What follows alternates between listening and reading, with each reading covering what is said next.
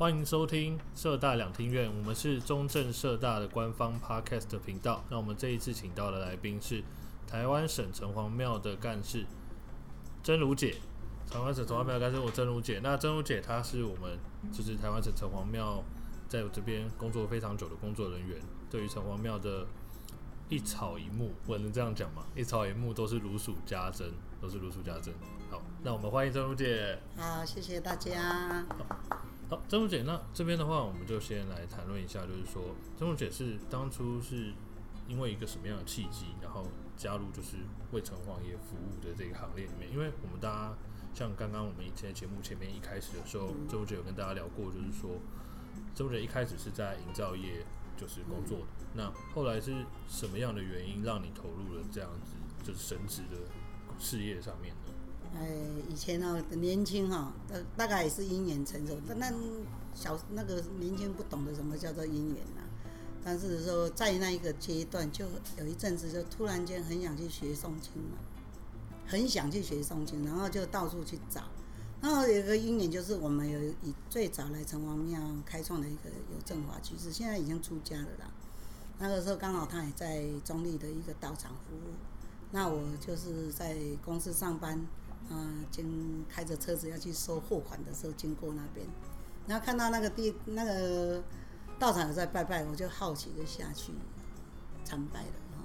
那参拜的当中就听他们讲说，可能要招一些来学习诵经的，然后我就就觉得我可以去学习，我就报名参加了。结果在那个地方大概时间很短，因为一年的关系，那个有有正华居士呢，他就离开了那个道场。可是当他离开道场的时候，他就是投到了我们这个台湾省城隍庙来了。啊，那个当时他过来城隍庙的时候是草创哈，虽然城隍庙很早就在这边了，但是因为以前呢，在这个管理上啊哈，人事上都是比较不齐全的。那那个有有老师过来的时候，就初期很需要一些助手。嗯。那就想起来应该是我早期的公公婆婆。还有我的阿伯啊，啊，就是他们就是随着有老师来到城隍庙护持，然后说需要义工，哎，做木工、做水泥工，啊，这是做工作的时候。然后如果他在打火区，也需要有信众跟他一起念佛，所以他们就是最基本的这一第一批人进到城隍庙来。那个时候我是还在保护上班，但是只要有空的时间呢，哎，这假日我也都来参加。那就只一直到了没有多久，我大概来这边没有多久，那时候刚租起来的时候，大概经过两三个月以后，哎，就就感觉我对这个宗教的工作有点向往。那是真的是也不懂得什么叫做工作啦，只是觉得哎，到寺庙去好像很好，看别人好像很好啊。但是父母很反对呢。那个古时候，那个时候我讲起来嘛，古时候啦，民国四十几年的时候，哎，我老公哦。在讲六十六十八年、七十年，父母会觉得说，是以前的寺庙给人家一个印象，就是说每个人都是要当头了。那你去那边当什么啊？啊，父母都很反对。然后，而且那个时候，只要说听到你吃素，人家会觉得说，哎，你是不是感情受创了，或什么呀？为什么你要去吃素啊？在初期，在民国，在六十八对对七十年呢，只要讲到出家，这个感情有问题啦，啊，这个受了刺激啦，才会去出家啦，哈，然后那个时候父母当然很反对，可是我也不管父母反对，我就把那边的工作辞掉，就跑到城隍庙来。然后到城隍庙来是我从基础开始学习，那就那个时候也是要建设，然后经费上还是比较短缺，所以那时候的工作就是只要结缘的工作，城隍庙都这跟着有老师都愿意去外面结缘，然后就慢慢希望把城隍庙这个庙呢推出去，让大家都知道这边有一家城隍庙。就是说，他一开始的时候，刚开始其实我们都还在建设阶段的时候。刚开始来的，我们来的时候才开始要建设。我们刚来的时候还是很乱的，因为这个以前城隍庙几十年，虽然说，当然我们来讲哈，民国三十四年生生尊就在这边了，可是以前人家会觉得。城隍庙都爱阴森森，因为是观音的嘛，所以整个庙弄得这样爱乌乌暗嘛，啊，然后就看着让人进来有点害怕，然后畏惧。对对对对，啊，因为他正好有一个老先生在这边的时候，他说灯光弄个五级的，很小一个灯光，啊也都没有在做什么啊，拜拜的人当然也就很少了啊，所以人家就不敢进来城隍庙。然后后来我们来的时候就觉得是要改变一下，其实一般人都认为城隍庙是阴庙，其实是错误的啊，这是错误的观念，因为城隍爷也是皇帝哈赐封的神，只要经过以前是皇帝赐封过的神，就不是阴庙，他是管理阴阳，他但不是阴庙啊，但是一般的人就是给他一个错误的观念。后来我们进来以后就觉得说，我们是不是应该把环境弄好，然后让它很光亮。那路过的人看到就赶进来拜拜，然后改变一下信众对城隍爷的一种原来刻板的那种关系，哎观念。像现在的听众朋友，如果有来过武昌街一段这边的城隍庙的话，你会发现现在的城隍庙其实非常明亮，人人很多，然后就是会让你一种温暖的感觉。那其实当你进来的时候，你会发现在你的右手边那边有一尊非常大尊的观音像。对，对，那曾茹姐可以告诉我们一下，就是这个观音像的故事由来吗？因为这一尊观音像，其实大部分的人进来的时候会先，好像会先会先礼拜一下，然后接下来我们再会礼拜天公，对，然后再礼拜城隍爷，对。那我们就讲一下观音的故事。其实我们观音当时我们也曾经常常为了这个观音，就觉得放在那边是对他来讲不尊敬了哈。你看。然后啊，你只用观音可能要够猛，很多人都认为这么想，可是我不这么想，我觉得观音在那边是接引众生，因为别人并不了解城隍庙，可是所有路过的人只要看到观音，他就会起一个恭敬心，因为观音是活活拢户户都知晓的一个神尊嘛，所以只要有路过的人看到观音，就会起起一个恭敬心，就进来礼拜了，因为他进来礼拜观音的时候，就会进来拜城隍。啊，所以这尊观音说起来也是很特殊因缘的，因为我们这尊观音也是别人流落在路边的。那有人跟我们讲了这尊观音，啊，有一个信众是说他每天都帮他擦拭，可是这位女信众呢，她将要到美国去了，然后她担心说她离开以后这个观音就没人照顾了，她就来告诉我们说啊，路边有一尊观音，是看我们能不能去照顾了。那后来那个时候，我们听到听到这件事情以后，我们就当天就请了卡车去，把观音就直接载回来了。啊，那当然，这观音刚载回来的时候，不是在现在这个位置，是摆在我们的嗯庙埕中，就是正中间，因为它蛮高的。那我们城隍庙的场地也不是很大，那要上二楼也有困难，所以就暂时放在我们正广场的正中间。可是，在放了三天左右，就有一个南阳街补习班的一个女学生就来讲说，她说她梦见观音跟她讲，请她一定要来告诉我们说，她来者是客哈，她如果坐在那个位置挡到我们主神的这个视线，她这样子是很不礼貌的。然后后来我们才没有地方嘛，然后后来再暂时把它移到我们目前这个位置。可是当年在民国。在我们刚来的时候，根本就没有经费，所以我们是用简单的压克力就帮它架起来，不要让它风吹雨打这样子。那再来就到差不多八十年左右，七十九年左右呢，观音就去自己找了一个他的贵人，他自己托梦了一个李克俊的夫人，说他想要在那个盖一个观音园，然后旁边要种紫竹林，所以你进来现在看到的观音的那个。它旁边的这个环境跟种的竹子，就是依照观音他梦境中所显示的，帮他这样做成目前这个造景。就是像现在。对，就是目前这个造景。如果进来看，因为现在有一个那个遮雨棚哦，嗯，啊，采光的那个屋顶，所以看不清楚。不过你抬头的话，还可以看到一个观音岩，啊，上面还是有一个。会有观音。对，有个普通岩在这个地方，就有一些有有题字，对。嗯，那如果大家在。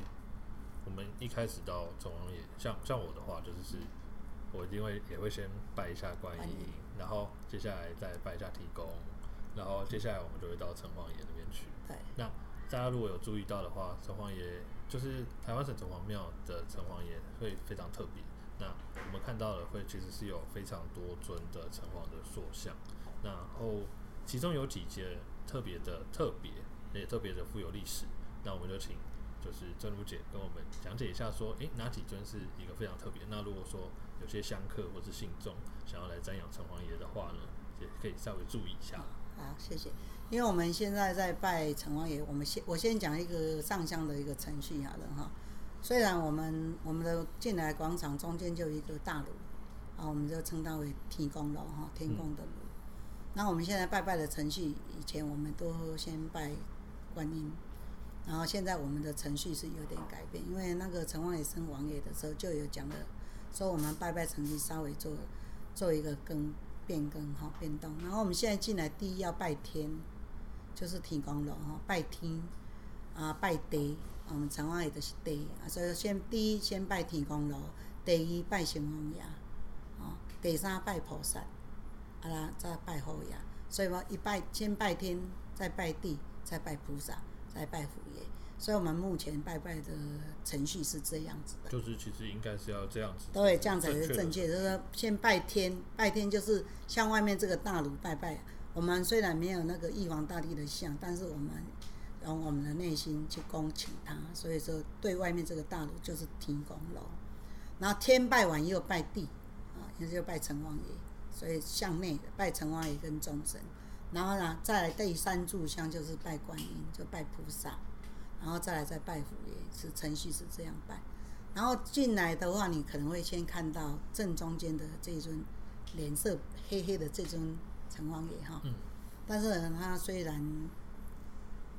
看起来是面乌乌，啊，不过每个人信众都给他一个非常好的，他说评价，讲啊，咱的城隍爷吼，就温和的安尼，看起来像一个人安尼坐伫遐呢，他让人家感觉就是很慈祥安尼，真慈悲安尼啊坐伫遐。那我们中间的这一尊城隍爷哦，是泥塑的，啊，那目前大概比较比较少看到。你说台湾起码。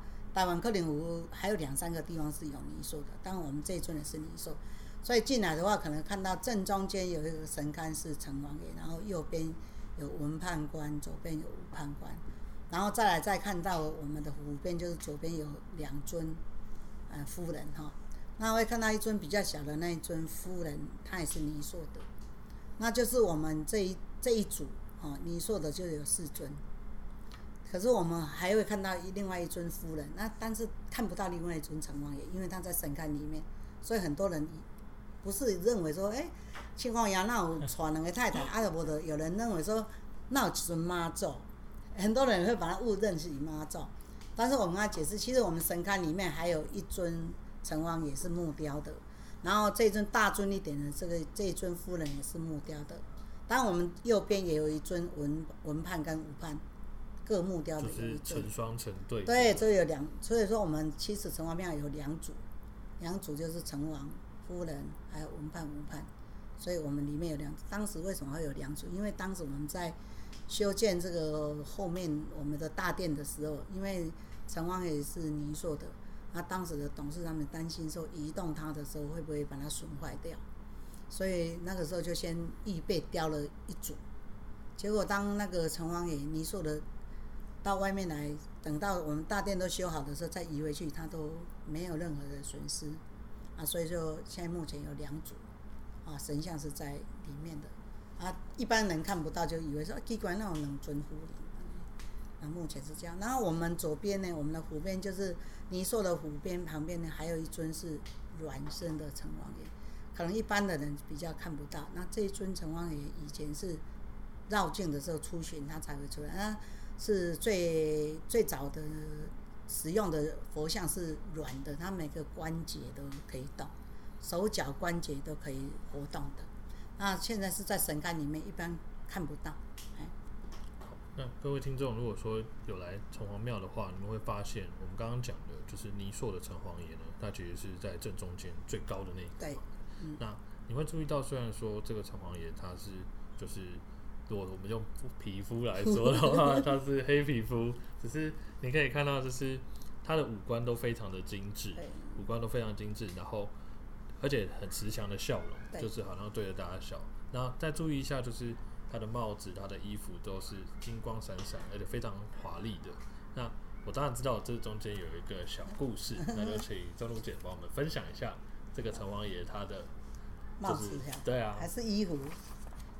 应该讲说帽子的，因为我们最早期现在看到城隍爷这是这个帽子，我们都我们都是在讲说神帽里面的 LV 啦，LV 因为 因为是最高级的嘛，因为我们当时城隍也是泥塑的，那最早期我们是有跟他戴帽子跟穿衣服，那因为经过九二一地震以后，他是有一点损伤，有点裂痕。那后来文献会的人就说，因为这种这种神像已经是很稀少了，那我们要让它能够延续更长久的话，就可能要把它身上的身上的所有重量的东西都剪掉。那后后来我们就把那帽子跟衣服都取下来了。那到前几年呢，突然间呢，哎，城隍爷去跟一个信众做梦啊，梦见说他要做衣服啊，那信众当时经过了一个多月，这个信众才来跟我们讲说。因为他当时梦中，城隍爷跟他讲说，这件衣服披风是代表他的身份，他可能要到处去救灾。那刚开始这个女信众也不敢来，不敢来讲了。可是经过三一一啊海啸以后，他就吓到了。他说，不到一个月前，城隍爷跟他讲的事情，就三一一就出现了这个灾难，很大的灾难。他就觉得说，他不不来讲不行了，然后他来告诉我们说，他想做衣服。那经过我们跟他确认以后，城隍也是确认要做衣服，那我们才去跟他做了这一件龙袍。那龙袍做完以后，那个时候是应该现在进大城隍庙来会看到我们的那个广场上有一个匾额，叫做“生福绵灵王”哈。嗯。那一般的城隍爷呢就叫威灵光嘛，但是因为我们在一百零一年左右的时候，那个时候他要做衣服跟做帽子的时候，说他升官的。他是我我王爷的对了，那后来我们才去跟他追溯以后，他考证以后才知道说，因为那个时候他也特别来讲说，他在哪一天要升升座，然后他的以后印章要改什么，然后我们一一去求证以后，才发现说，哎，他真的是这样子。那刚做好的时候，衣服做好没有跟他换帽子。可是有一天，一个老先生啊，拜拜的老先生，那大概七八十岁，他有常常在寺庙里面走动，他就跟我讲说：“哎、欸，恁王爷，拢升官，啊，恁甲戴个迄顶帽啊，还毋是王爷帽啊啦，就是帽子较早是古早，我呢有一个时代无。就是帽子也有分，就是你什么位阶要戴什么。对，啊，伊就甲我讲，迄个迄个八十几个阿伯啊，就讲，诶，啊你安尼，恁咧升王爷是暗生的，啊然后。啊，做王爷啊，啊，搁甲戴迄落帽也无成啊！啊，他这样讲以后，我就我就甲问讲，啊，无想起来，要做帽啊，甲清洗甲跋杯啊，伊讲对，伊要改帽啊。啊，迄个时阵呢，我们就到台南找到一个专门在做纸帽的，专做做帽啊，一个老先生，可能要找一下这个先生的大名的，呃，开始做纸帽子。然后纸帽子做好的时候，虽然你看他现在戴的那个帽子，还有。夫人的帽子都是用纸，用纸去做的啊，那纯手工。这个先生是纯手工的，那现在大概啊是七十几岁啊，目前大概比较少在做，因为他说眼力什么都比较差了。所以我讲也许，诶、欸，他的将来这个帽子都很有价值。嗯，做的时候就很有价值了。其实你是完全看不出来，他其实是用纸做，做的，对，他用手手工做的。对，因为刚刚真如姐有带我们。小编一行人，我们去参观的时候，然后非常惊讶，这真的是一个用纸做的帽子，可是你完全看不出来它是纸做的，而且金光闪闪，看起来非常的亮，看起来非常亮丽，所以难怪说是帽子界的 LV 吧？我能够以前 LV 嘛，LV 哦，这个这个帽子比较现在比较少了啦，因为这个老先生他现在好像有开始交给他的媳妇去做。所以还有传承这个技术下去。嗯，听听说有了，听说有有传承了，因为他那个小孩子也不学，因为这个老先生他他为什么做的手工那么细致？是因为他以前是帕金麦打黄金的，所以他那那个手他的做出来的东西，哎，我们那个时候在在做这个帽子的时候，还曾经有一个有一个摄影家，我可能要找一下这个摄影家，就是当时他们说在去德国去比赛摄影。然后听说德国人就提啊，啊你你比赛摄影为什么不要拍一些有特色的东西来来摄影来来来参展呢？嗯，啊后来他就打听到了这个衔西要来阮家做啊，结果这这位摄这个摄影先生就去住在他家。这个老先生呢，半夜三点起来也跪三点起来，他就去拍他整个摄影的过程。他说拍完以后，这一些资料就是要去比赛。这个可能要找一些资料，因为他曾经嘿嘿，他说陪着他，他说他，因为他灵感来的时候他就做，他不一定说白天做晚上做，他是半夜呢我想的就开始做，啊完全是用手手工做的，啊那个图案也全部用手工打出来的，不是没有用任何的机器这样子。那大家如果说来城隍庙这边拜拜的话，当我们在拜城隍爷的时候，其实还会注意到一些东西，比如说我们两旁有很威风的七爷八爷，还有我们的虎爷嘛。哎，对。那师母姐他们又有什么样的故事可以跟我们的听众分享呢？虎爷，目前我们的虎爷在城隍庙，很多人都是求财。你看，常常在他旁边就会看到零钱。还有就是他。一般的人认为说老虎要吃生蛋，那两尊我们只有一尊虎爷。啊，来的人喜欢去摸它，他说摸虎爷啊，啊跟他换零钱啊，就是可以发财。一般人说啊，这是对我们来讲是很困扰了哈，因为我们也会一直劝导说。谁喜欢一天到晚你来这边摸一下，那边摸一下，我们人都不喜欢，何况是哦？他有一次他也曾经讲说，他有点生气，他不希望人家这样子。虎爷也生气。对对，他也透过来讲说啊，一叫兄弟跟麦卡蒙啊。可是我们就说，我们看不到，我们会劝导，但是看不到就没办法。那虎爷一般的寺庙来讲，也是属属于城隍爷的部将啊，所以有什么城隍爷办案办事也需要他的辅助。啊，当然了，再再来就会看到七爷跟八爷，那这个是最标准的配备。到哪里看到城隍爷，就一定看到七爷八爷，因为他们他们两个人可以当城隍爷的部署，就是忠心嘛。嗯。那城隍爷的精神在哪里？就是不贪不取嘛。哎，哎，贪财吼，就袂使来做城隍爷。清官，清官就是伊袂贪心，有正义感的人。当可以当城隍，也就是为什么他可以当城隍？为什么他可以判人家的因果？因为他不贪不取，他公正。所以你看他现在很多宗教，如果人家讲要该赢过，就是一定来城隍庙。第一关要先来城隍庙，我城隍要给咱请神，看你有得资格不？然后你看七爷八爷，他们两个也是因为忠心，对，他们两个也是忠心，才可以当他的部将啊，所以变成说。诶、在我们办事情的时候，你要只要出巡啊、绕境啊，或者是城隍爷在办任何事情，这个是他得力的助手了。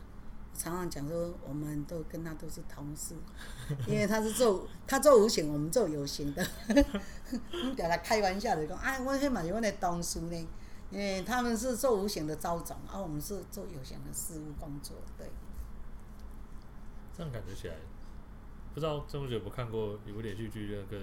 包公案，对啊，对，想到包公案。我突然想到那个，因为感觉好像，如果把城隍爷好像包青天一样的话，啊，那种好像那种感觉。感觉哈啊，其实你看到我们城隍爷，其实他的他本来也不是欧平的呢，因为那个时候，哎，九二一的时候他损坏要修他的时候，嗯、我们发现到他的脖子、他的手，那就是肤色的嘛。但是那个时候就不敢贸然跟他换成肤色，因为他熏了太久变乌呀。后来我那个宝贵啊，如果你说你因为九二一有一点破损，你帮他修了佛像，然后你他本来脸的像乌乌，啊，你今晚修成肤色，所有信众一定会吓一跳，说去我另去换一尊了。那后来我们很困扰，要安怎都给他宝贵啊。那城隍爷你是要维持现在这个颜色，还是要恢复你原来的肤色？因为较少看到有讲城隍爷乌面的呀，嗯，一般来讲比较少。但是那就熏黑了，被香烟熏黑了。那熏黑了以后，因为九二一在修的时候特别较清晰，讲啊，城隍爷是要维持目前这个颜色嘛，就以宝贝光面一个维持这样，所以我们才会帮他，诶，修好的时候是上了这个颜色。要、啊、不然他的脖子，我们要修之前发现脖子跟手都是肤色，所以我们那个时候判定说应应该他不是黑脸的。他们无法导演，你讲一分哦啊，啊伊讲信仰已经拜惯习啊，你不能突然间换一个肤色，大家来拜的讲哦，你是不是换人啊？哎对，啊讲了换人，其实城隍爷的是有认知期限的，他也是不是像我们跟观音啊，跟一般的佛像是比较不一样，就是说每一间城隍庙的神格不一样，啊，每一尊的你认的城隍爷也不一样，因为他官位不同，他有任期的，他是说做得好，他升官去了就换别人来的，所以城隍爷这个跟一般的官，然后那个妈祖你到处都可以拜妈祖，啊，东西港一尊的灵，但城隍爷的灵就不一样了，啊，他这就有差别。他就是各地的各地不一样，就父母官，对对对，因为有公火婆一样的，因为这个以前就是在在这个皇帝的情况呢，哎，这应该是然后朱元璋以后设定以后设的官位啊，当然是最早期就拜城隍爷了，但是会跟他封这个神号的时候，因为以前城隍爷根本就没有像的，他是一个城门号阁嘛。嗯，那这个朱元璋开始就是因为百姓爱拜拜，就开始设立了这个城隍爷的像，是从那个时候才有神像啊。我以前是拜城门跟号阁，根本就没有神像的，对，这样由来的。哦，然后威灵宫的话是说所有的城隍爷都是，还是说其实只有台湾省城隍爷当初是威灵公这个等级？因为其实公就是公侯伯子男爵位嘛，对不对？对然后现在的城隍爷是从公又再晋升到成为王爷。对，因为如果台湾其实各城隍庙应该是早期的城隍庙是依行政区域划分出来，在什么地方可以盖城隍，因为以前的人善良，嗯，都会盖在衙门的后面，那叫做阴阳共治，因为以前的人哦很淳朴。啊！你如果做坏事，就讲你若无来去城隍爷遐救出来，要讲啥？因为他就会害怕。那他衙门在办案不行，办办的不好的时候，就来去找城隍爷，还是讲无来去城隍爷，好城隍爷来做判官。那因为很淳朴，都很善良，就会知道警惕的心就会出来了。好，那但是后来呢？后来到现在来讲，演变出来，我们也不能讲说，哎、欸，只有威灵宫是我们的哈。像新竹也也也称他威灵宫，因为他们也就就驾有功嘛啊，这他这个都有他的故事了啊。那至于说城隍爷也有显佑伯啊，还有什么什么什么猴的都有都有，但是呢，台湾每每一个地方都不一样，也不是只有我们这边威灵宫。就其实每个城隍爷都是对对对，个体不一样，显佑伯什么，那每个地每一个地方，就像我们有县长、市长、区长一样，他是官位不同，他做的不一样。那只是我们当时我们是威廉宫，只是在一百零一年的时候用一心王爷，然后才才在经典上找出来就是明灵王，啊那个时候他自己有来讲说印章要刻成明灵王，啊所以我们才可以架这个匾出来，啊啊那个时候我们就跟他讲说啊人啊不爱信咩，伊讲外省的人叫来个宝贝就好啊，那也在讲不爱信讲，嗯对，因为他经过我们也经过考。考证啊，也不是说我们阿里公安那安那咱就阿里公安了，这因为无形界在走做的事情，我们我们是人，我们没有资格去判定的，但是我们一定有一个方法去可以印证它是对或是不对的，啊，我们就是有经过印证以后，然后他交代的每一件事情都是有根据的在做这样，钟姐刚刚有跟我们提到，跟观众们提到一个东西，就是说你当初会进入。就是神职的服务的部分，其实一开始是因为诵经的关系嘛，对不对？开始要学习，哎、欸，开始要诵经的关系。然后，其实我们之前有访问过董事长，我们都知道城隍庙这边有非常有名的诵经的团队啊。对，那我想这个会不会是曾福姐你一手操刀，然后组建出来的一个团队呢？跟我们聊一聊你们的诵经的办法。因为我们城隍庙的，因为我个人觉得说一个道场要兴旺哦，你无形的要做得很好。那无形的寺庙要做什么？当然就是讽诵经典了哈。阿拉贡大师，我们我们很自傲的讲的城隍庙这边的诵经声都是非常好的，可能一般的寺庙也不一定可以做到。我们来讲，不要讲佛教的，当然就可能比较简单了。道有人把我们归在道教，可是其实城隍也是佛道都有了。哦，他不能说贵在哪一个地方，但是我们一个可能我们城隍爷的修行法门，我们跟他是很接近的，所以当时城隍爷有讲，他说他修的是慈悲法门的，所以以观音为主修慈悲法门。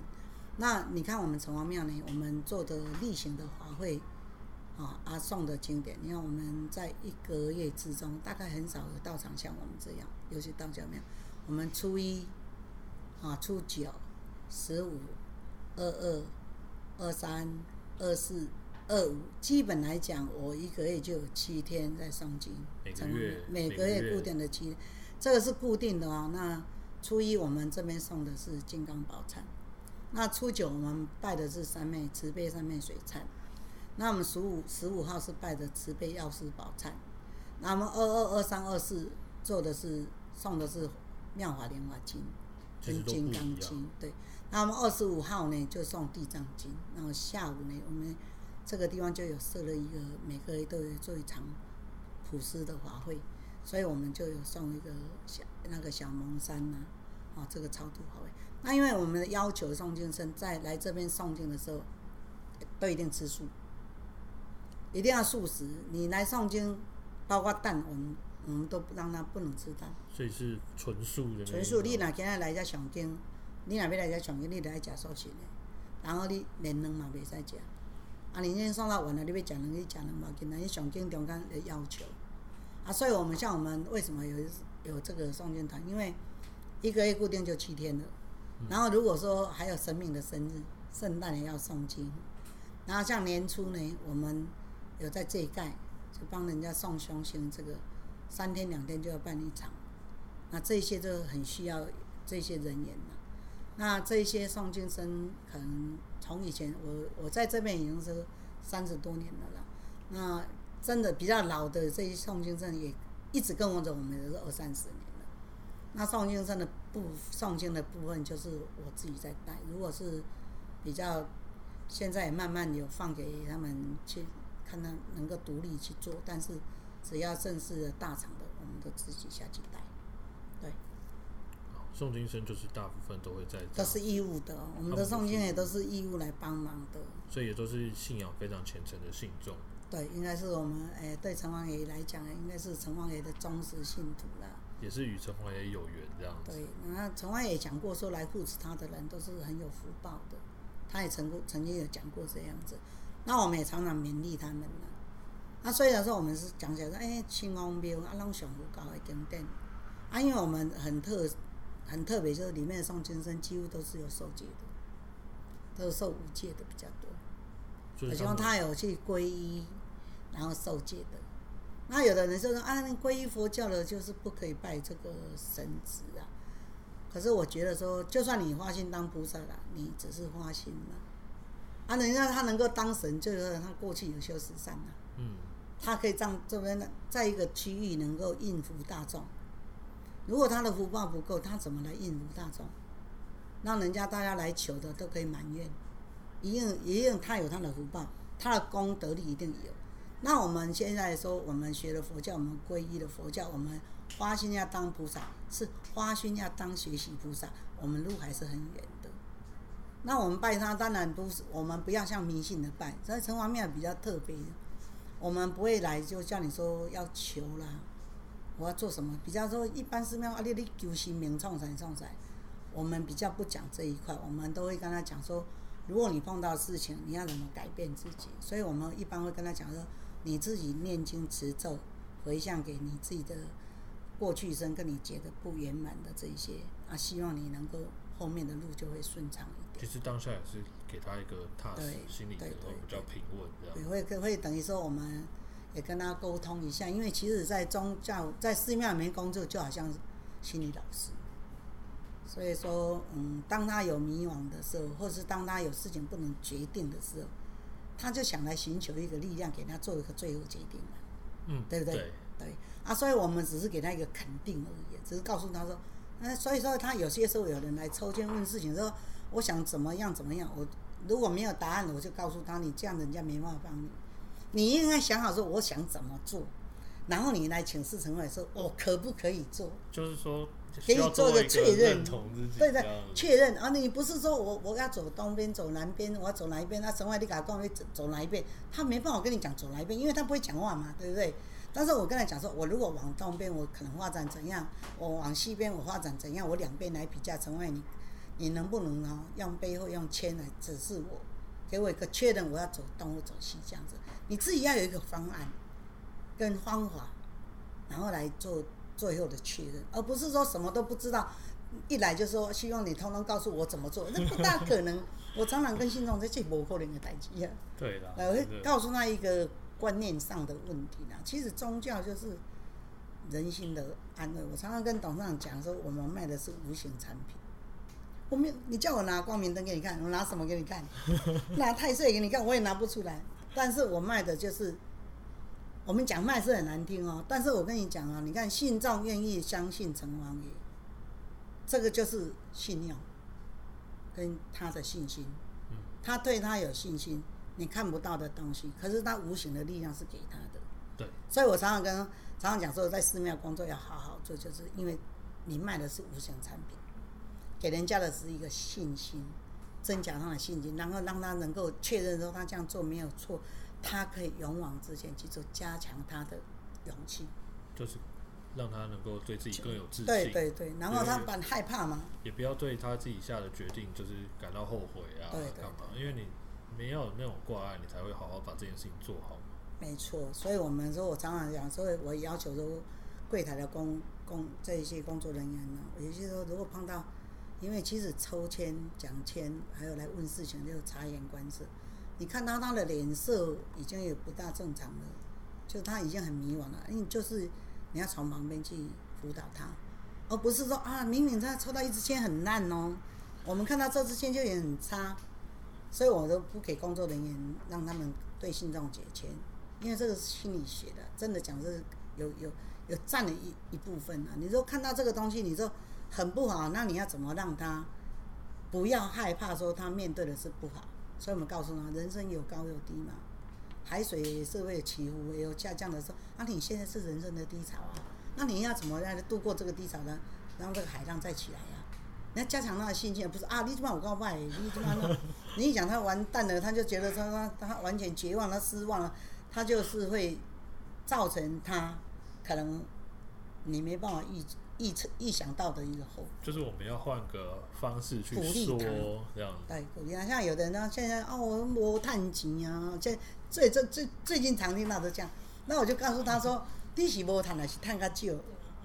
好，我问你啊，你是无趁还是趁较少？你讲趁较少，我哦，你想看嘛？别人拢无通好趁啊，你趁较少，你足好呀呢，对不对？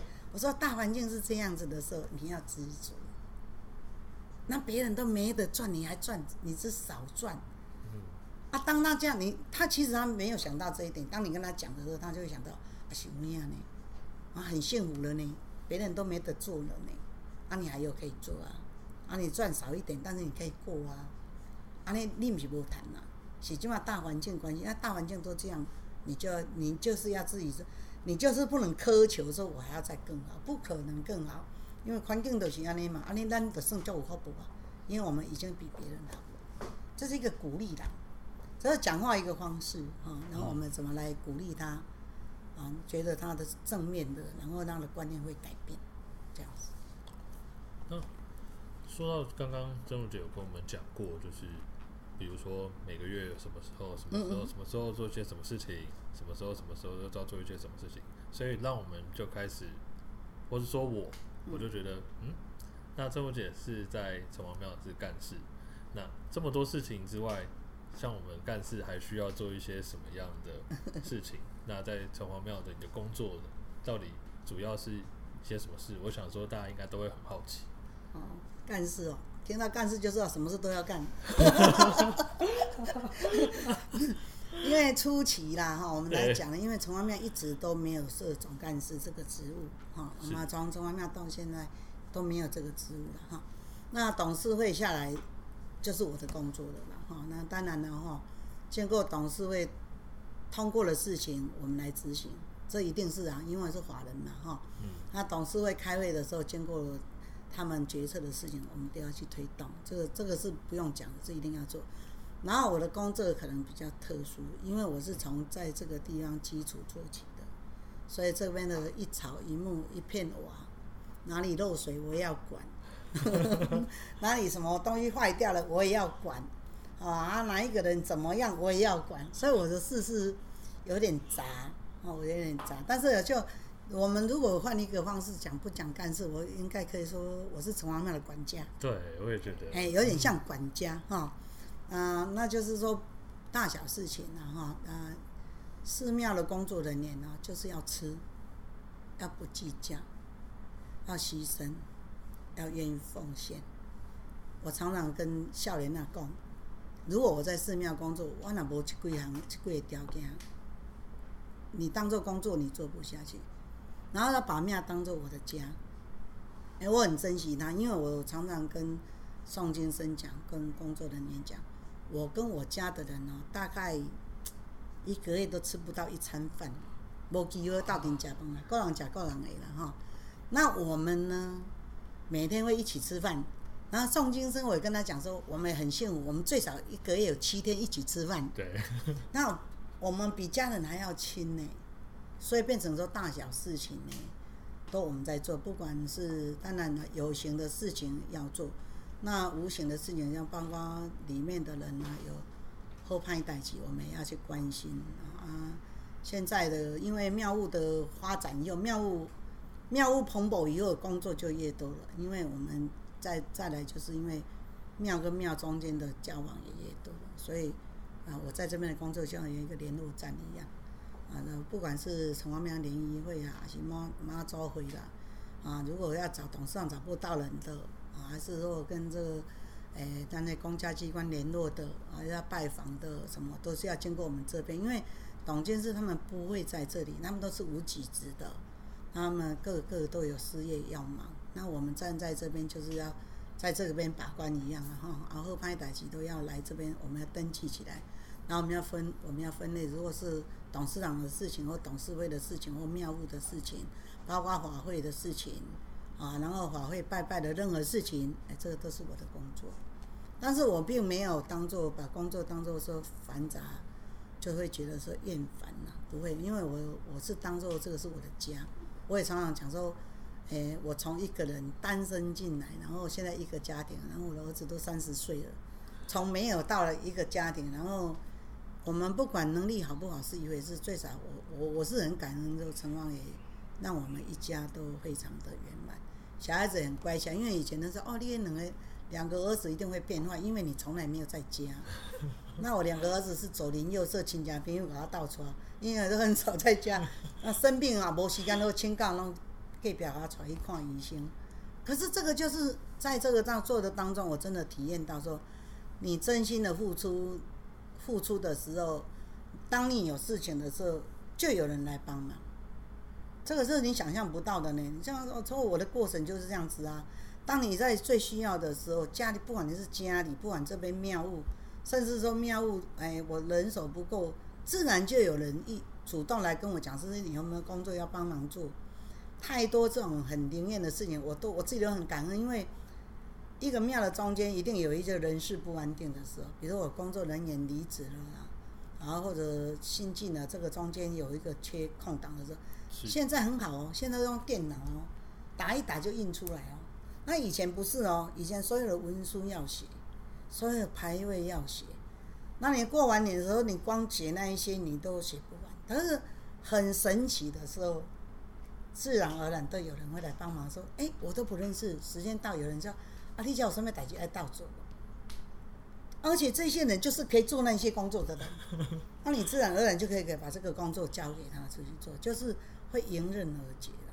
这太多都是这样子，所以我我常常跟我儿子讲说，我对神明我是百般的听从。为什么？因为他从来没有让我失误过任何事情，只要我听话，我肯做，他他都会把我安排的很好。但是我常常讲说。哎、欸，我们人不要自作聪明。什么神明说一，你就乖乖是一；你不要说神明是一，我也想要二，那你出水力来该负责的。但是我们是很很很听话、很规矩的。他交代什么，有传达到什么该做的，我们都去做。那你说我的工作就讲起来有点杂了。那我就是当管家，这样大概就会想象的。嗯。马桶不通也要你去找人来修理啦。大小事情啦，反正只要里面的任何事情都是要我们来来做帮忙做决定啦哈。因为董事长他们不在这边，那可能就是我们的个性也是适合，我们可以当机立断。因为你当一个带头的人，你不敢当机当机立断的时候，你就延误很多事情。嗯，那你当下要做一个决定，不管这个决定是对跟错，后面你自己要负责。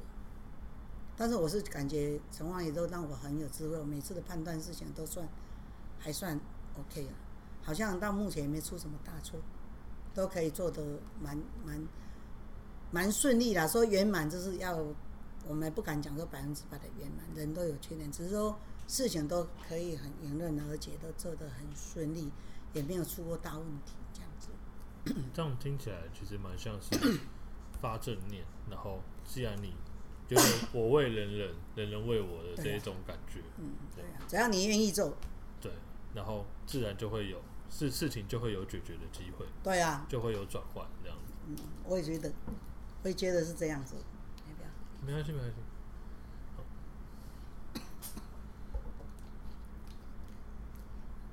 不好意思，对不起。没有没有，那师母姐这样的话，就是说。嗯其实像我们刚刚有听到您讲，你其实其实什么事情都需要做一个管理，然后甚至每个月还有七次都要跟宋金跟宋金生一起，对不对？哎，对啊，这是属于就是城隍庙的事物。嗯，那其实我们之前我跟董事长也在访谈的时候，我提到的一个概念是说，就是城隍庙其实负担了关于我们想说城隍庙在是天上的。父母官嘛，对吧？嗯、那其实城隍庙虽然是天上的父母官，他们管的是无形的，嗯，可是实际上城隍庙的功能已经涵盖到有形的上面。我的意思是说，比如说今天区公所，今天市政府，今天有什么事情，其实我们都可以看到城隍庙的身影，嗯、我们都可以看到台湾的城隍庙在什么地方做了什么事，在什么地方又做了什么事情。是，对。那郑如姐可以告诉我们一下，就是。大家都很好奇，说，嗯，那城隍庙在这个在地的参与又扮演什么样的角色？甚至说，在这边我们又帮助了什么东西、什么东西、什么东西这样子。城隍庙在地方来讲，是我们常常是有求必应。我常常就觉得，可能我们历届来的董监事也都很慈悲啦。因为你看，我们城隍庙的董监事成员也比较特殊，很多都是以前都是当过里长的。啊，要不然就是自己在做事业的。那我们经会，当我们有经会以后，开始就是配合政府哈。因为我们有一个很，我们有一个观念非常的好。我们董事会有一个观念，就是十方来十方去，共成十方事。然后像有的城隍庙，可能就是也，我们也不能讲他做跟不做的，因为第一，你必须要有经会了啊。这些说真的，只要你要。愿意做都是要，没有这个财务的话，你是没办法做的。就要出钱，要出力。对，我们要出钱出力。那那所以说，像我们配合，其实我们城隍庙，我们是很守法的。不要讲说配合了，只要你一个法令、法规、法令下来，我们一定会照。你只要发个公文来，我们就要照规矩做。哎，这个可能我们每一个人个性也有关系。然后我们董事会。也很好，也不会去。我们在做的时候，他也不会去。我们把卡把去公可以做，不不可以做。他是给我们很大的空间，所以我在城隍庙很快乐，是说董事会几乎是把整个空间丢给你，六你有办法怎么做你就去做，你有办法发挥去做。然后像我们说，我们配合台北市政府，配合中正区公所，配合各个慈善单位还有各级机关，只要。他们有需求的来跟城隍爷这边董事会来讲，那我们做得到的，我们都其实应该就大力的去去支持了哈。那像说我们的我们的那个以前配合市政府的灯节，灯节灯节哈，那每年的灯节啊，那元宵的那个灯节的灯会嘛哈，元宵灯会、台北灯会啊，你看我们配合政府做会怎么样？从国父纪念馆做到花博，又做到是中山堂，只要一定会看到我们哦。那当然花费的金额也是蛮高。这是花费的金额以外呢，你看我们的董监事哦，我们一个灯谜擂台，每次都是九天七天。九天。那这个灯谜灯谜擂台的九天七天中间，都是董监事跟夫人在那边撑场。当然我们有很多节目没有错了。那是我们主人都在那边关心呢，所以你看，灯会都是在过年的时候，都是比较冷，天气也比较冷，然后就是下雨也也有比较有雨季，所以你看我们的董监事年纪这么大，可是你看哦，不缺席的，哦，每天一定都去报道做灯会的这个，不管在在这个节目的进行啊，猜灯谜的摸彩，这个就大力在配合，哦，这也是提倡嘛，哦，提倡这个民间民间的习俗的一个一些活动嘛。嗯。算是一个民间文化，对，民间文化要配合嘛。那这几年呢，像组龙舟队啦，哦，就嗯，龙舟队就是配合学生，让学生是跟现在是跟师大的学生，就让他们，呃、欸，有机会组队，我们出一点经费，让他组队去参加比赛啊，就是有成。你看我们奖杯蛮多的，因为我们这一队很厉害。当年拢有得奖较济啊，所以你看，嘿，你看咱咧龙舟赛嘛，拢有得奖较济哈。再来就是市政府，哎、欸，我们这个就是市政府的禁止统一文化，哦，那个为了这个环境啊，那我们每年的净炉活动，啊，你看三个三个焚化炉里面的孙存，哦，较早来讲，因为要做常态性的啊，那每一个焚化炉就要有神像在那边，让他们要去烧金子的人都可以拜拜，三个。嗯啊，木栅北头啊内府，这个也是我们这这些神像也是都是我们去安置的，啊，包括到现在要修理的费用也是，啊，神舟坏掉了也是我们去换，到目前也是，还是这么多年了还是我们在做。那每年的每年的七月之前也去进炉，还是由我们城隍庙在做，啊，我们请师傅去做，啊的配合政府在推动啊，但是这也是很好，变成台全台湾省大家都来台北学习啊，这个这个也是哈。然后再来就是我们的每年城隍爷生日的时候，我们都会捐赠富冈巴士。那这两年呢，像去年就有捐，哎，之前也有捐台我们台北这个消防局啊水车。那去年就是捐给桃园桃园消防局那个炮灰枪消防车。那今年我们预计彰化消防局的那个 Q 灰枪。我们现在已经在打造中了。哦。哎，这个这个也是配合，上配合的蛮多的，不是只有台北市啊。那那个公所里面办的，包括什么，嗯，历史复活节啦，还是成年礼啦，啊，包括这个区公所里面，或者是我们这个这个理念的，这个就是不管在万华区啊、中正区，有突然间的这个急难的事件、火灾户啊，啊，那一年三节就不用讲了哈。端呃中秋节、过年、端午节啊，低收入户啊，就是中正区跟万华区的发放现金啊，这一年三节，然后再来就是每个月这个白米啊物资，不管是慈善单位，那我们这个信众很信任我们，所以我们现在每个月募的白米都蛮多的。然后我们这个白米也不不限在这个台北市内，只要有需要的人。的单位来跟我们讲，我们最的最远的送到三地门啊、马家乡啊，啊，还有那个尖石乡啊，只要有贫困的、比较苦的来跟我们讲，我们也都配合去做。那像有地方大灾难的时候，就更不用讲了哈。那地方大灾难，像啊，当时台南的地震啊、花莲的地震，我们也都是很快就马上去捐款了。那配合配合当地的政府去做救灾的工作。这个都是我们目前城隍庙在做，但是能够做的哈，我们现在的尽量在做一些比较偏乡的，因为可能就是市区的物资、物资跟资源都比较好。那最近像那花莲有一些学校，我们去看勘察以后，啊，真的那学校烂到那个样子，怎么可以当学校？我们看起来都觉得，那天花板都快要掉下来了。那个礼堂那个学生这样子，我们这那人都老了边了。所以最近我们也是。花莲有四个学校，我们也花了几百万啊，在透过花莲县政府哈，嗯，做，他有的真的是，他们的经经济上可能财务上比较困难了，对，他有两两个学校共用一个礼堂啊，那个礼堂你看是旧的那个铁皮搭的，有没有？啊啊不，没有点通风、抽抽风设备什么都没有，我看囡仔在店那边的。说冷的时候就很冷，热的时候又非常热。对啊，所以后来他们。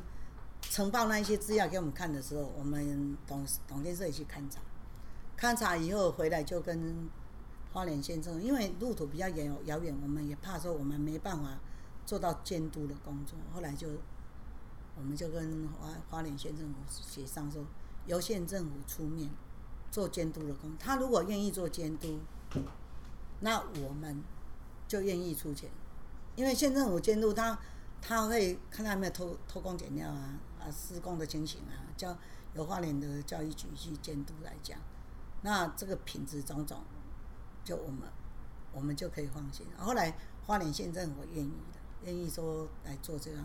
那我们也花了几百万，现在有的已经修理好的，可能在八月中，我们可能就会过去，因为县政府要发感谢状给我们，从那时候，所以我们不是只有配合，只有台北市的。那像去年，去年彰化，彰化警察局啊，不是有那个在铁路，铁路警察不是被被对啊，后来后来他们警察局就来要了一些护臂，护臂，然后就是挂在手上。刀子刺不下去的一种那个，那种可以保护他们，保护他们，他们就跟我们请求城隍庙能不能赞助。那后来我们董事会也有，就是配备那边所有的警察们都送一个，就是说保护他们的人身安全。嗯。所以说我们这一些哈，那台北市的消防局这边救灾啦，还有像我们中正区的这种，现在不是办那个警报器吗？就是助警器，助警器啊！我们我们也建了好几千个，反正有区长啦，他们有来讲的话，我们做得到的都是配合啦。所以其实城隍庙在地方来讲是很用心在做，所以这个我们常常讲，信众来，我们也跟信众讲说，你来参这这边点灯安泰岁，不是只有消灾耶，你们的钱都拿来做公益耶。因为你看我们一年的公益好几千万，我们这个钱。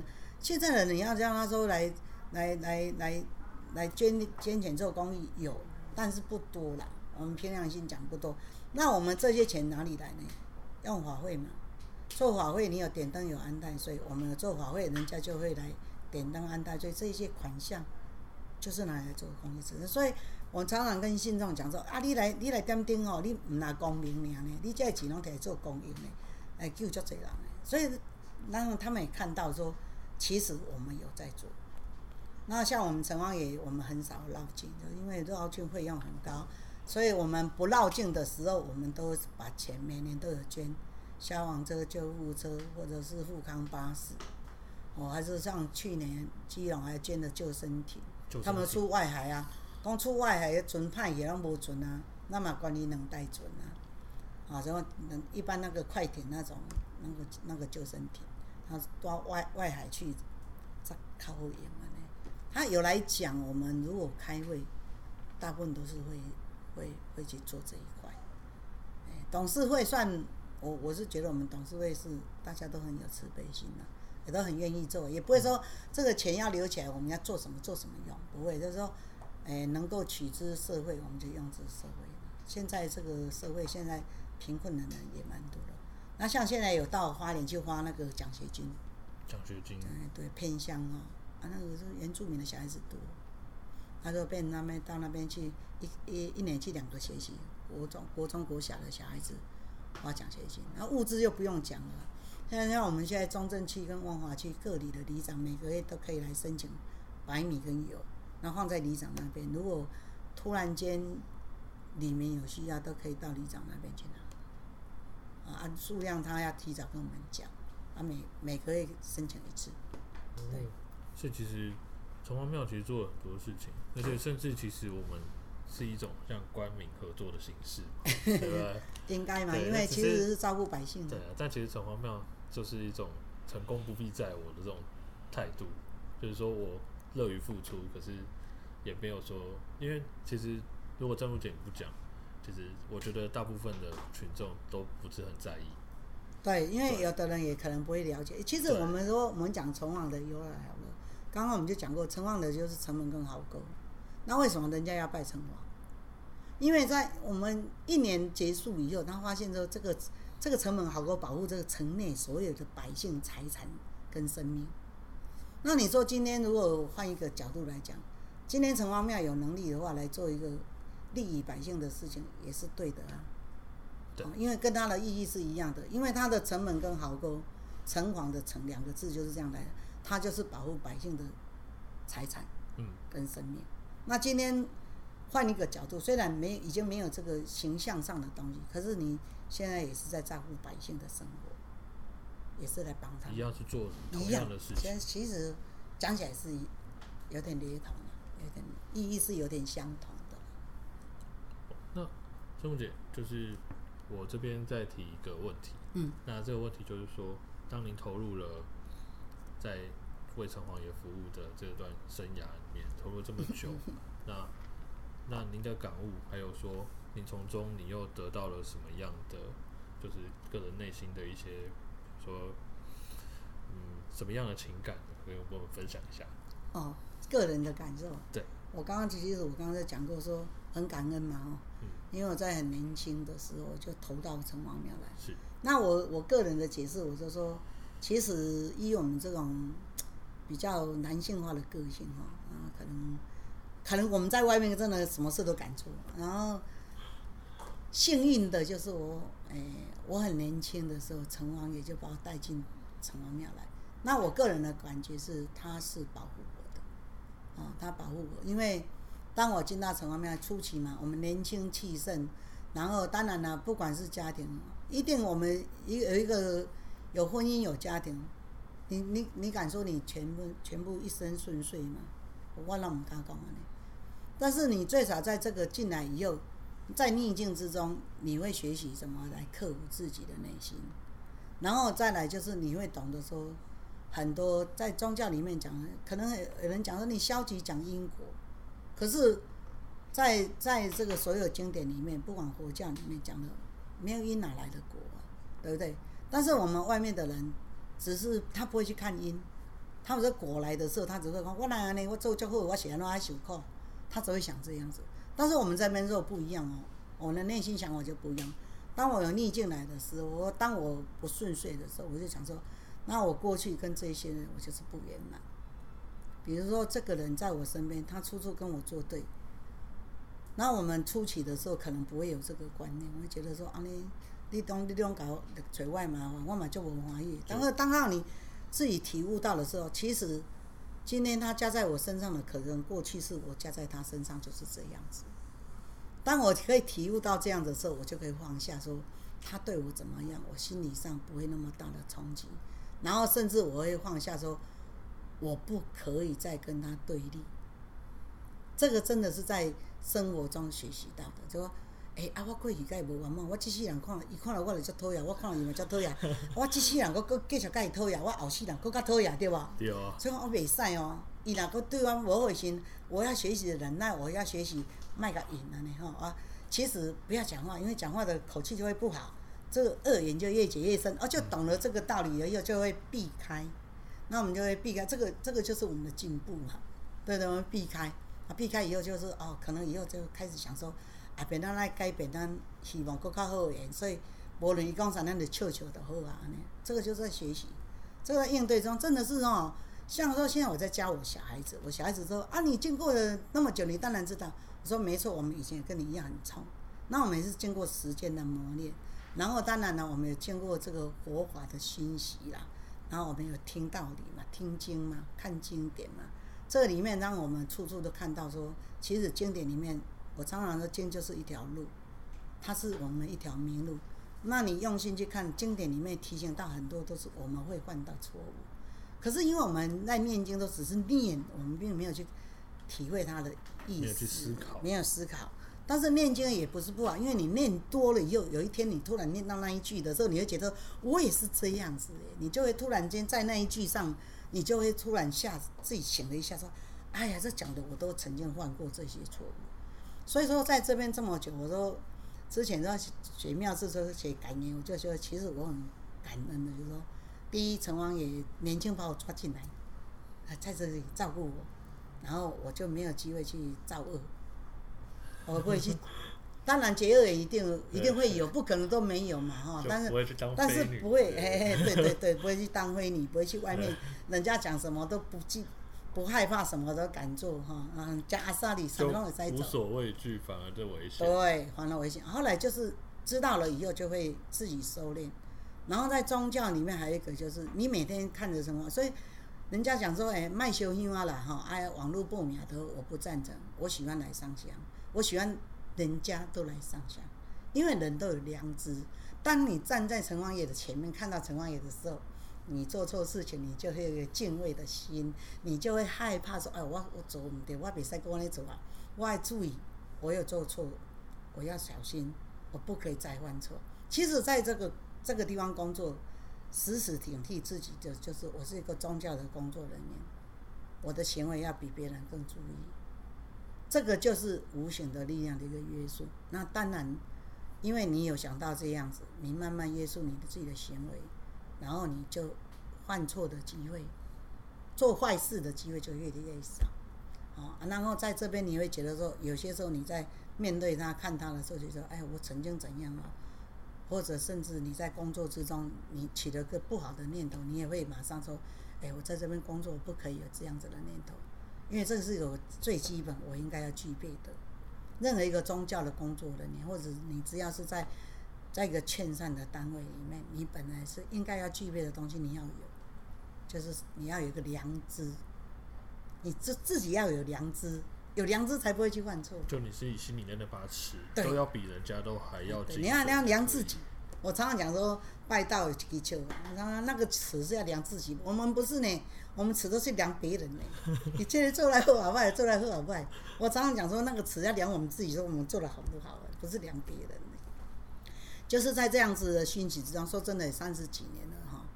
然后说最感恩的，其实最感恩就是最感恩。我就常常讲一句说，家里的大小城外都帮我照顾得很好哈。不管说我多忙碌啦，工作怎么样啊。先生脾气虽然再怎么不好，他也不会骂我说，哎，他对我的工作这一方面，他也不会太多了不好的话了哈。当然，我们家庭主家庭不像家庭主妇，啊啊，无喊你煮饭啊，刚刚有啊，什么我上个半暝等来啊，因为有有庙有工作的时候，就是常常这样子的。那如果你真的在做的时候，你你能说啊，时间到我要下班吗？不可能嘛。像我们曾经为了人来改签对吧？他就要自杀，他要死了。我也曾经为了一个小孩子呢，讲到十一点嘛，还过来讲，因为你没有跟他讲的时候，他可能出去就完蛋了。他很迷惘，对，啊他为了一支签，我也曾经会讲到十点、十一点，我就跟他讲，我没有车了，我大概要回家了。啊你，你你就是要听我的话，那明天再来找我这样子，就会跟他劝导。就是这个，其实之后当当。我也碰过这样，当他一个月以后他再来找我的时候，是啊，那就欢喜也行。我们看着就很高兴。他跟我讲说：“啊，你那天晚上跟我讲了以后，我回去想了怎么样，我就开始改变了。”而且失恋的人就会这样。这个我们在这个地方真的是看过很多。嗯，像我小孩子现在也在这边方面，他就以以以以以前他就讲那庙有什么好做，你奶就爱做庙会康会。可是，当他你现在看到，当一个人是很愁眉苦脸的进来，经过你跟他讲了以后，他是很开心的出去，或者是说，再经过一次一阵子，你看他是很高兴的来跟你打招呼的事，你会觉得说你没有白做，就是、这个就是无形的感化。啊，这这不是让你不是我们的人的力量，我们要跟他讲，我们要请城外给他打气，那请他要求城外给他力量。啊，我们因为从外也不会讲话，我们要透过我们有限的跟他讲，啊，让他去思考，啊，转变他，啊，所以说在这边我说最感恩的就是，哎，一生呢，其实我说的人生走到六十几岁了，我都觉得这一生都快要结束了，对不对？那我也觉得说，我我到现在也不后悔，我就觉得我走的这条路是对的。我的兄弟姐妹问我说，啊，你一世人你比如安尼走，干嘛干嘛？你你安尼干嘛出来有欢喜？你干嘛一个人做啊？啊，无眠无息无年无节，你也干嘛充欢喜？我我感觉我充欢喜，因为我感觉我很充实，我很快乐。啊，我烦恼很少，因为我烦恼的时间很短，因为我会看开，然后我会给我自己答案，啊，我会自己把结打开，我不会自己在那纠缠，明明一件事情，然后一直打顶打顶，也走不出路来。啊，包括说现在好了，我们说亲子关系好了啦，可能你难免小孩子有些性观念，可是我们也会想说。哎、我在这边看很多人，每个人都在讲这个，我我就要学习。那我儿子跟我要求什么不应该的时候，我大概心要放开，因为这现在少年人都是安尼。你你别当个要求安怎？你听了叫你妈妈来跟你讲，叫你阿嬷来跟你讲的时候，你就开始建设，哎，心心自己心理建设的话，哎呀，我如果当我儿子这样的时候，我就要接受他，因为现在的市局就是这样子，所以这个就是学习呢，啊，所以你得该开导嘛。当你呢不会像一般家庭哦小孩子给你提出什么哦天哪不得了的事，怎么可以发生这种事，对吧？那我们天天在这边听啊嘛，啊讲到老人家来讲啊，是讲啊，我囡仔啊，弄啊，不上啊，那上都会讲那些，他是烦恼没地方讲，有些老人家来讲他的苦，他是我们就让他讲吧，其实很啰嗦，立马还好讲，因为那他是书啊，他没地方讲，嗯那你让他讲，讲完以后啊，你放开了，你莫搁想遐济啊啦。啊，啊无啊，家己好啊，过日子的，就是这样子。以后他就讲完，他就松了嘛。啊，所以我们在听这个，就是在教我们呢。我们在听人家的束缚，这个就是在教我们呢。我们会老哎，那我们老的时候，我们会不会跟他一样？也许老人家有很多错误啊，可是老人家不会承认错误啊。可是他来跟我们讲的时候，我们就会在他的谈论之中知道说，其实这个老人家他有固执，他有错。那我们就不要重踏他了。然后我们就在从中学习，从中学习。他说：“哇，来老了比赛呢。” 真的，我们这样都讲说：“哎、欸，天人共我们我们大家都会勉励说，我们老的时候不能这样哦。你看啊，其实其实老人家有他的苦，可是老人家有他的错，不是完全年轻人的错。可是因为我们的教育跟传统观念，变成就会觉觉得是少年人不好还是不乖了。”这是一个过去的理解包容了对的，啊，那世代变化了啦，啊，可是他们又跟不上啊，他没有在上班，他没有在外面接触，他跟不上，所以自然而然就会一个落差。这是说真的感恩哦，在这边感恩就是感谢陈伟的一生照顾。我说，哎，全家圆满。好，那我们的节目今天就到这边为止。那欢迎各位听众。如果接下来大家都有时间的话，都可以来武昌街一段这边的城隍庙，那正如姐都会很开心的和你一起聊天哦。谢谢，如果有需要可以到柜台来询问。